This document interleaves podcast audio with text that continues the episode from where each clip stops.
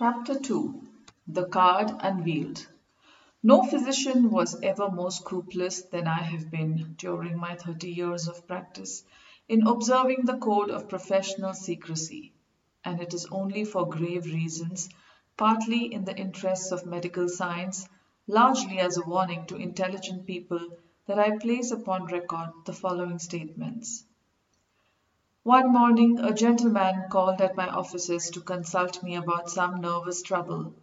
From the moment I saw him the man made a deep impression on me, not so much by the pallor and worn look of his face as by a certain intense sadness in his eyes as if all hope had gone out of his life.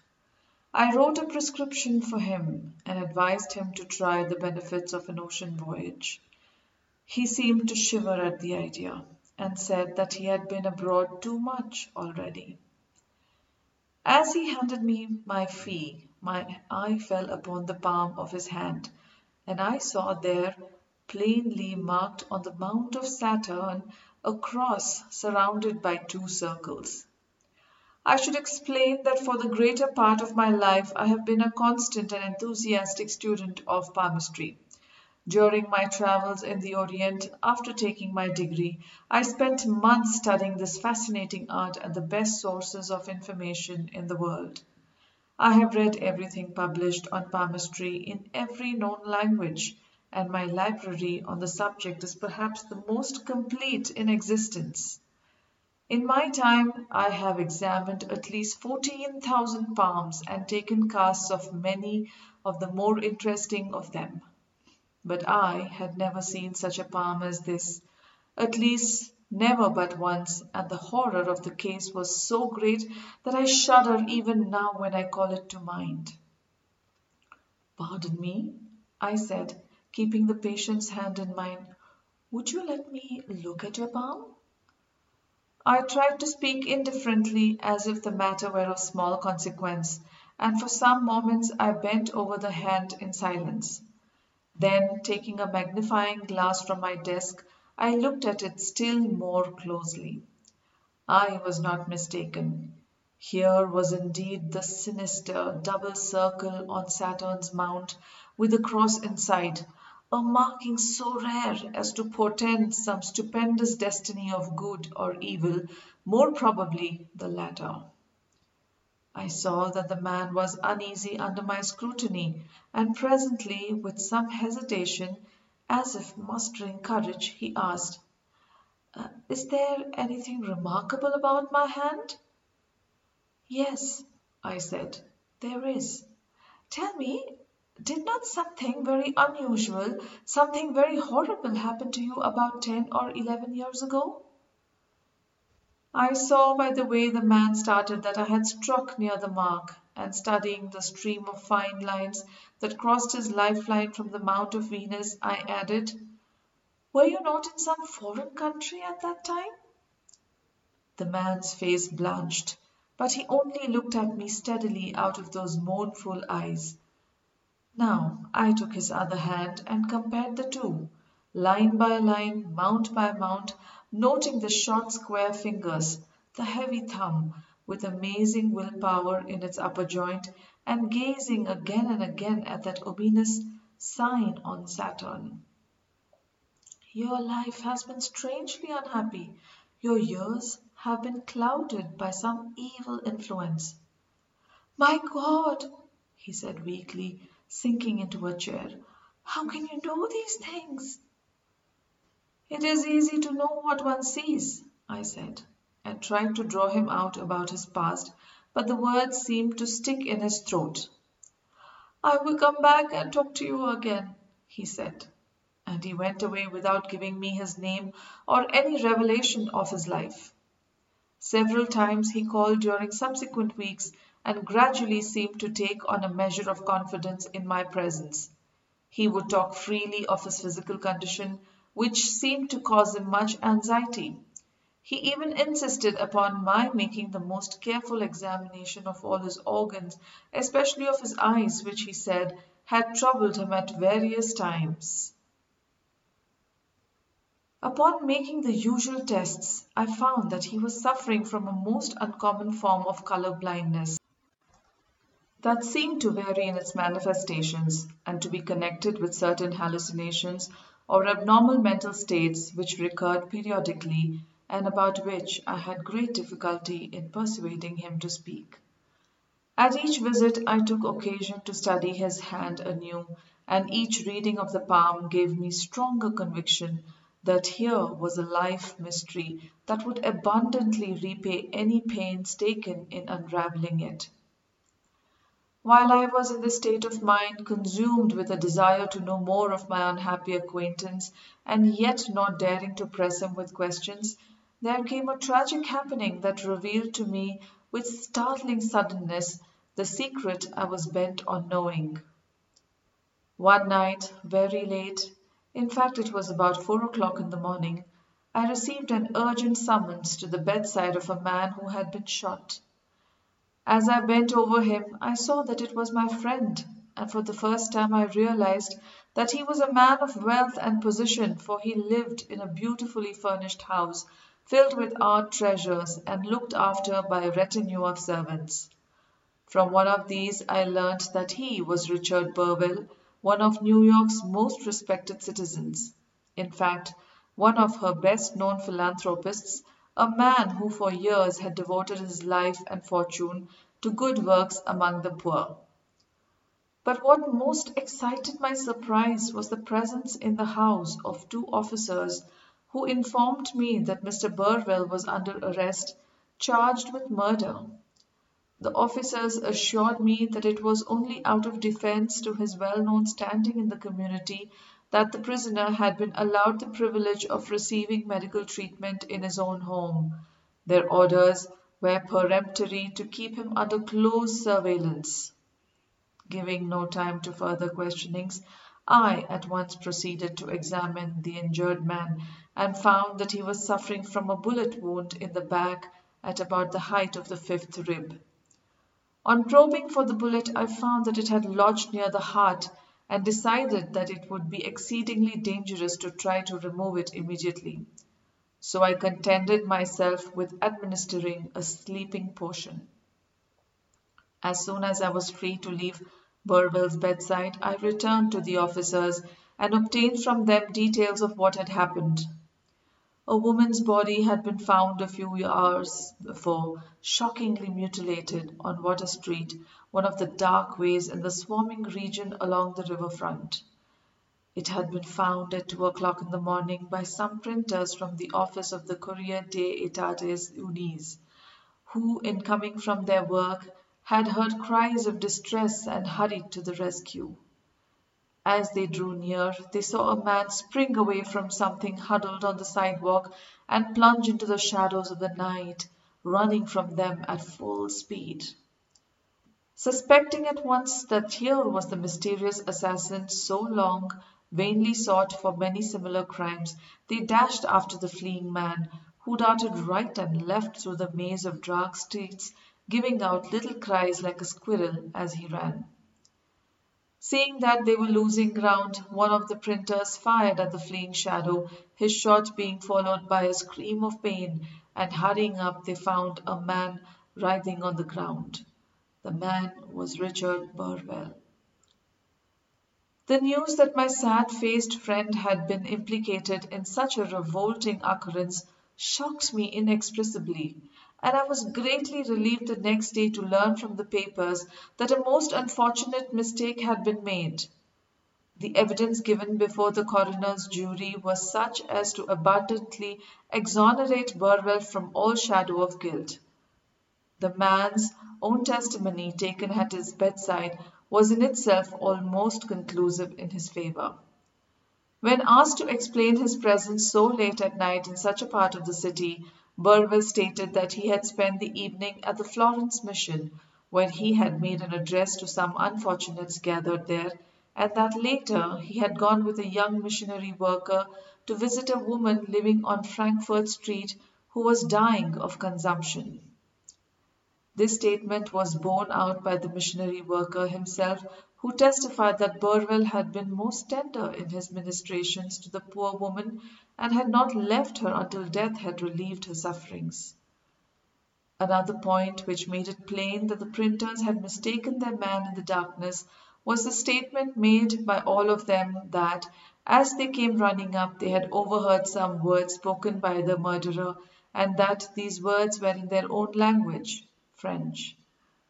Now it was shown conclusively that Burwell did not know the French language, that indeed he had not even an elementary knowledge of it. Another point in his favor was a discovery made at the spot where the body was found.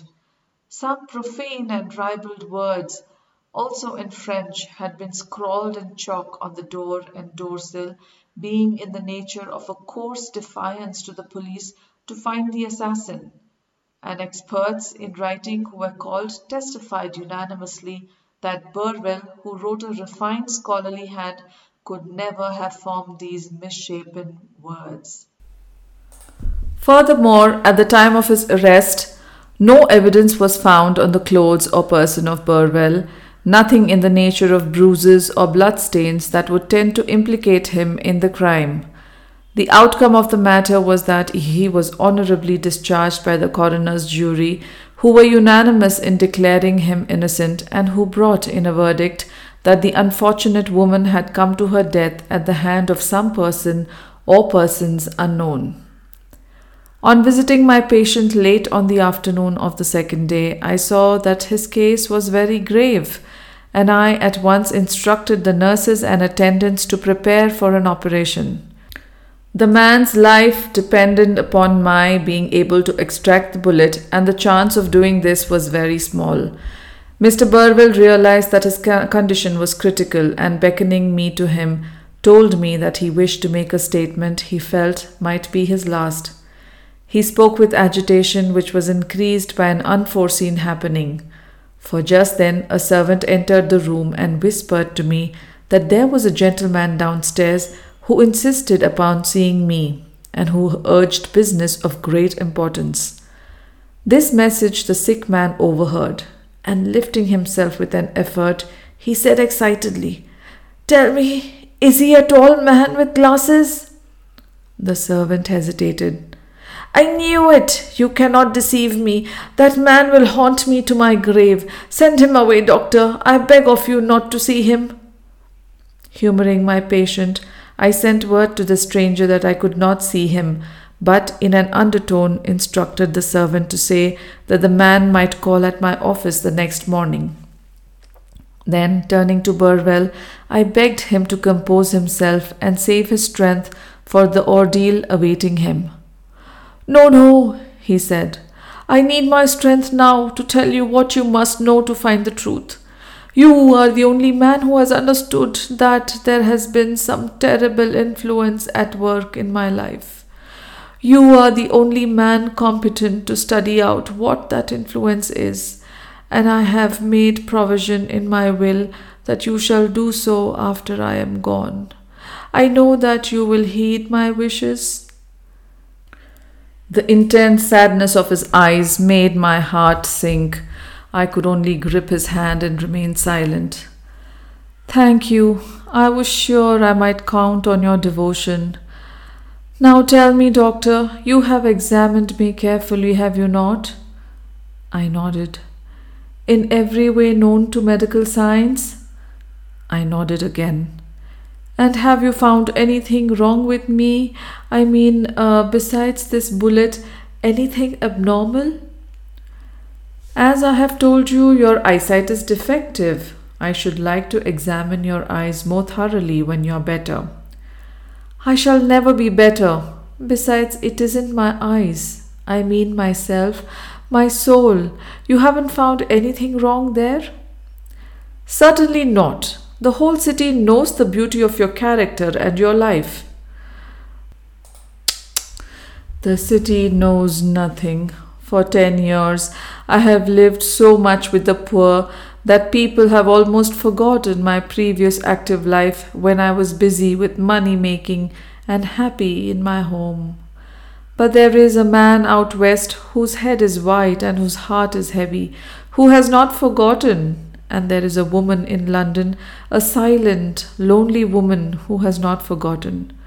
The man was my partner, poor Jack Everleith. The woman was my wife. How can a man be so cursed, doctor, that his love and friendship bring only misery to those who share it? How can it be that one who has in his heart only good thoughts can be constantly under the shadow of evil? This charge of murder is only one of several cases in my life where, through no fault of mine, the shadow of guilt has been cast upon me. Years ago, when my wife and I were perfectly happy, a child was born to us. And a few months later, when it was only a tender, helpless little thing that its mother loved with all her heart, it was strangled in its cradle. And we never knew who strangled it, for the deed was done one night when there was absolutely no one in the house but my wife and myself. There was no doubt about the crime, for there on the tiny neck were the finger marks where some cruel hand had closed until life went. Then, a few years later, when my partner and I were on the eve of fortune, our advance was set back by the robbery of our safe. Someone opened it in the night, someone who knew the combination, for it was the work of no burglar, and yet there were only two persons in the world who knew that combination my partner and myself. I tried to be brave when these things happened, but as my life went on, it seemed more and more as if some curse were on me. Eleven years ago, I went abroad with my wife and daughter. Business took me to Paris, and I left the ladies in London expecting to have them join me in a few days. But they never did join me, for the curse was on me still. And before I had been 48 hours in the French capital, something happened that completed the wreck of my life. It doesn't seem possible, does it? That a simple white card with some words scrawled on it in purple ink could effect a man's undoing? And yet that was my fate. The card was given me by a beautiful woman with eyes like stars. She is dead long ago, and why she wished to harm me I never knew. You must find that out. You see, I did not know the language of the country, and wishing to have the words translated, surely that was natural enough, I showed the card to others. But no one would tell me what it meant, and worse than that, wherever I showed it, and to whatever person, there evil came upon me quickly. I was driven from one hotel after another. An old acquaintance turned his back on me. I was arrested and thrown into prison. I was ordered to leave the country. The sick man paused for a moment in his weakness, but with an effort forced himself to continue.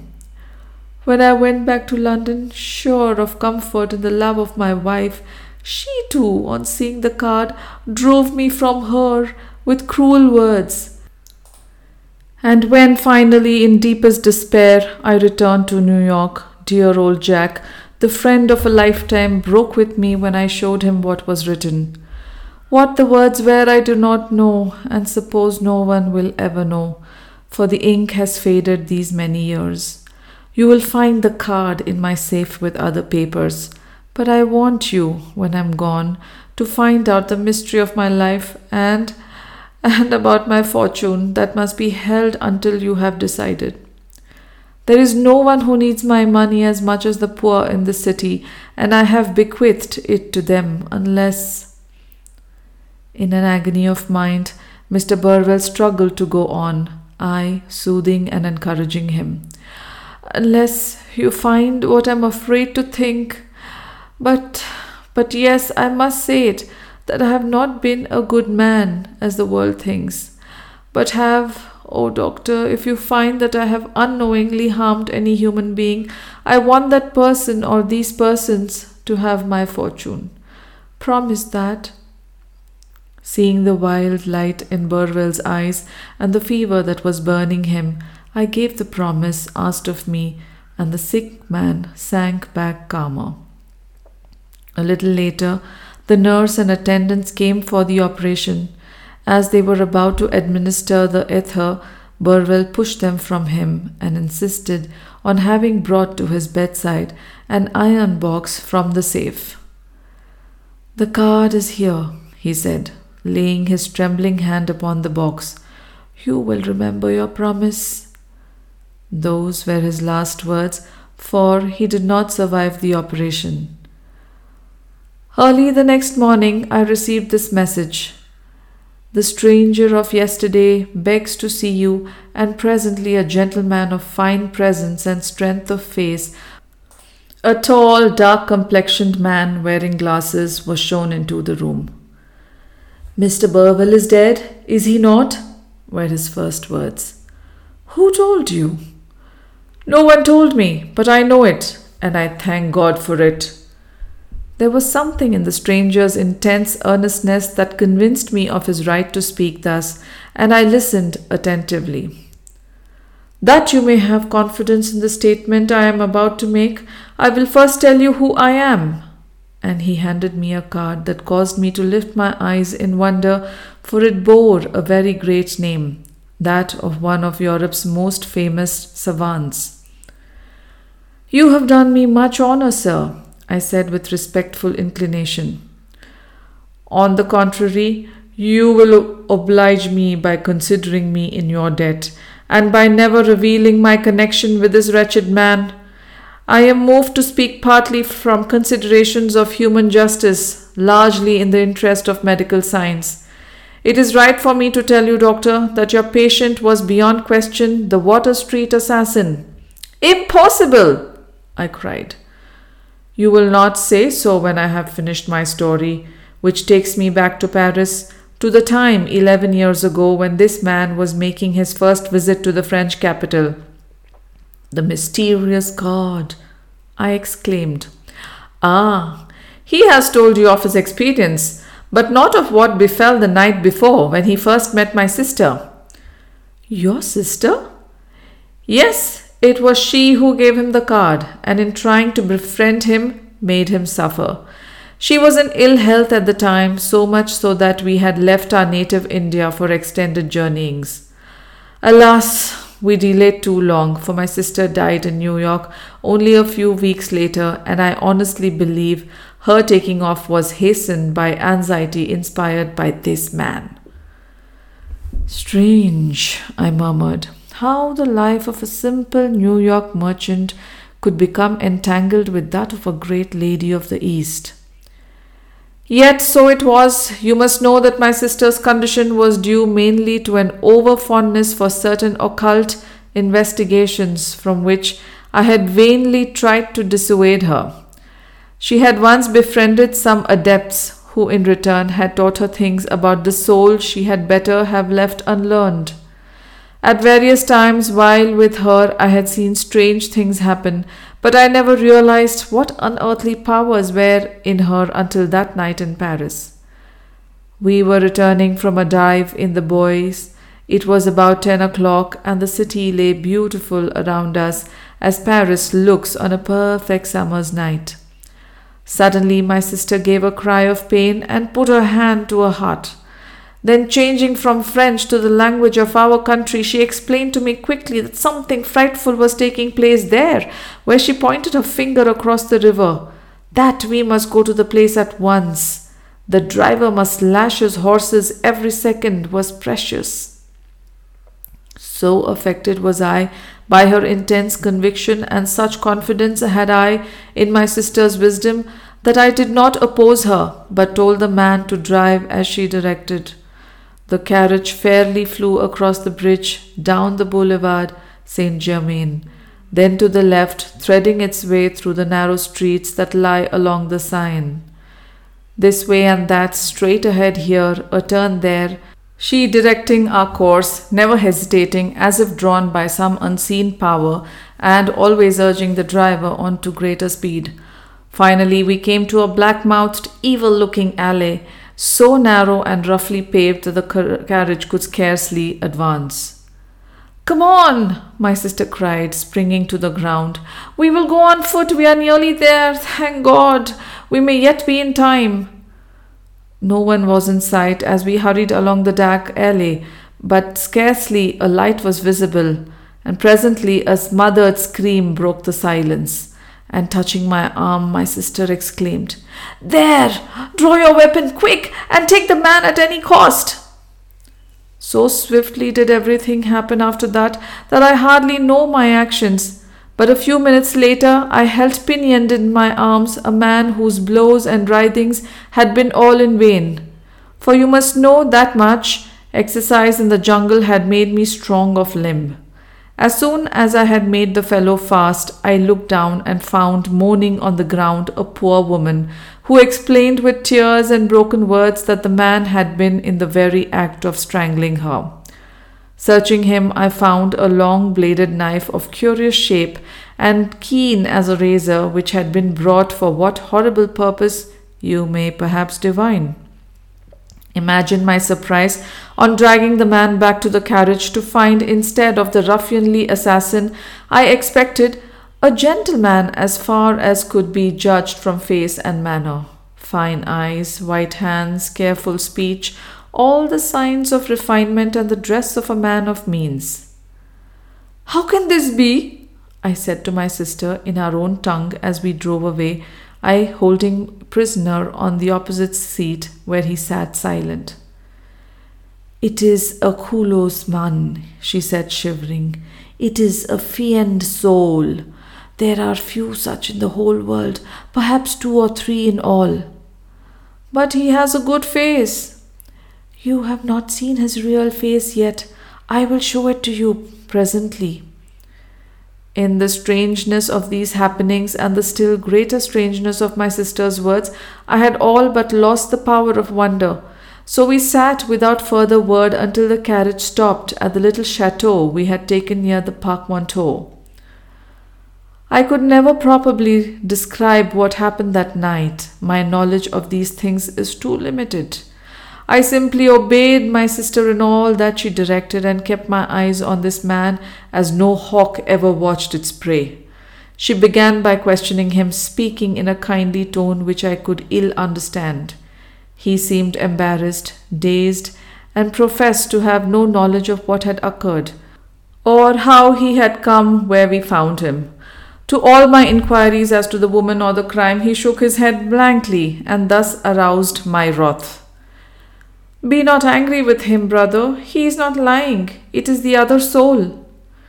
She asked him about his name and country, and he replied without hesitation that he was Richard Burwell, a merchant from New York, just arrived in Paris, traveling for pleasure in Europe with his wife and daughter.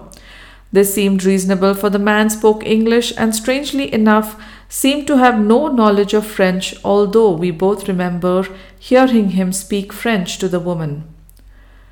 There is no doubt, my sister said. It is indeed a kulos man. It knows that I am here, that I am its master.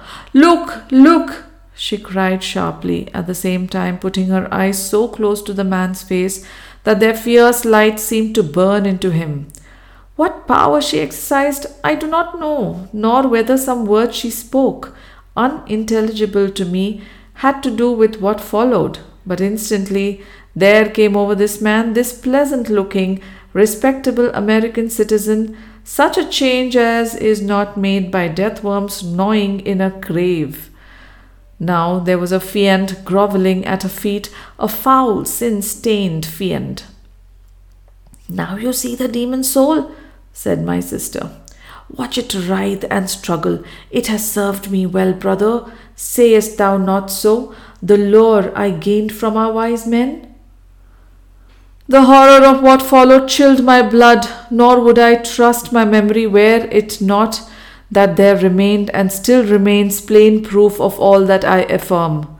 This hideous creature, dwarfed, crouching, devoid of all resemblance to the man we had but now beheld, chattering to us in curious old time French, poured out such horrid blasphemy as would have blanched the cheek of Satan and made recital of such evil deeds as never mortal ear gave heed to. And as she willed, my sister checked it or allowed it to go on.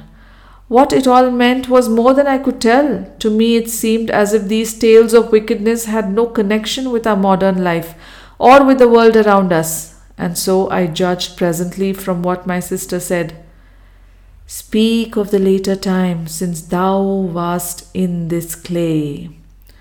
Then I perceived that the creature came to things of which I knew. It spoke of New York, of a wife, a child, a friend. It told of strangling the child, of robbing the friend, and was going on to tell God knows what other horrid deeds when my sister stopped it. Stand as thou didst in killing the little baby. Stand, stand. And once more she spoke some words unknown to me. Instantly the demon sprang forward and, bending its claw like hands, clutched them around some little throat that was not there. But I could see it in my mind, and the look on its face was a blackest glimpse of hell. And now stand as thou didst in robbing the friend. Stand, stand. And again came the unknown words, and again the fiend obeyed. These we will take for future use, said my sister and bidding me watch the creature carefully until she should return, she left the room, and after none too short an absence, returned bearing a black box that was an apparatus for photography, and something more besides, some newer, stranger kind of photography that she had learnt.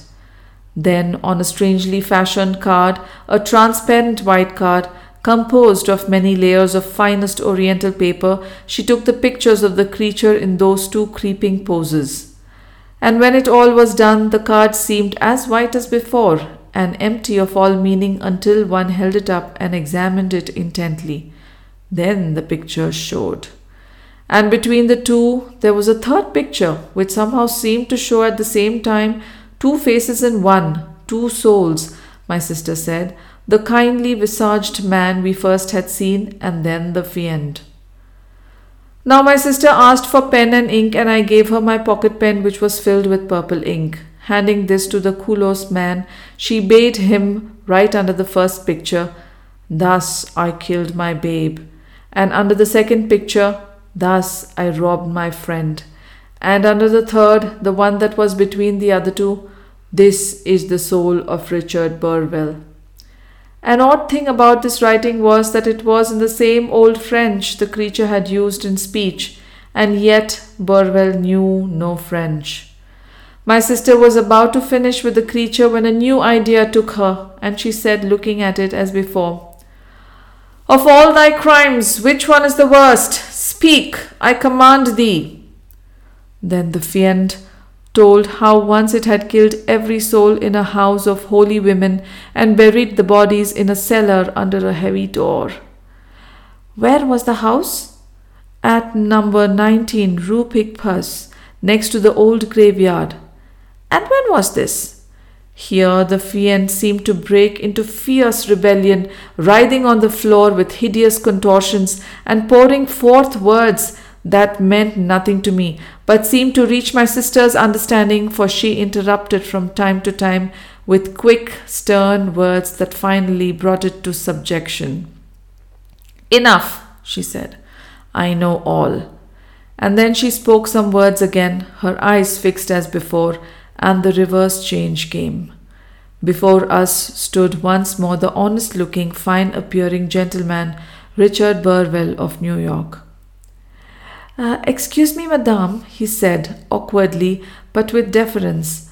I must have dozed a little. I'm not myself tonight. No, said my sister, you have not been yourself tonight. A little later, I accompanied the man to the Continental Hotel where he was stopping, and returning to my sister, I talked with her until late into the night. I was alarmed to see that she was wrought to a nervous tension that augured ill for her health. I urged her to sleep, but she would not. No, she said. Think of the awful responsibility that rests upon me. And then she went on with her strange theories and explanations, of which I understood only that there was a power for evil more terrible than a pestilence menacing all humanity. Once in many cycles it happens, she said that a Kulo's soul pushes itself within the body of a newborn child when the pure soul waiting to enter is delayed.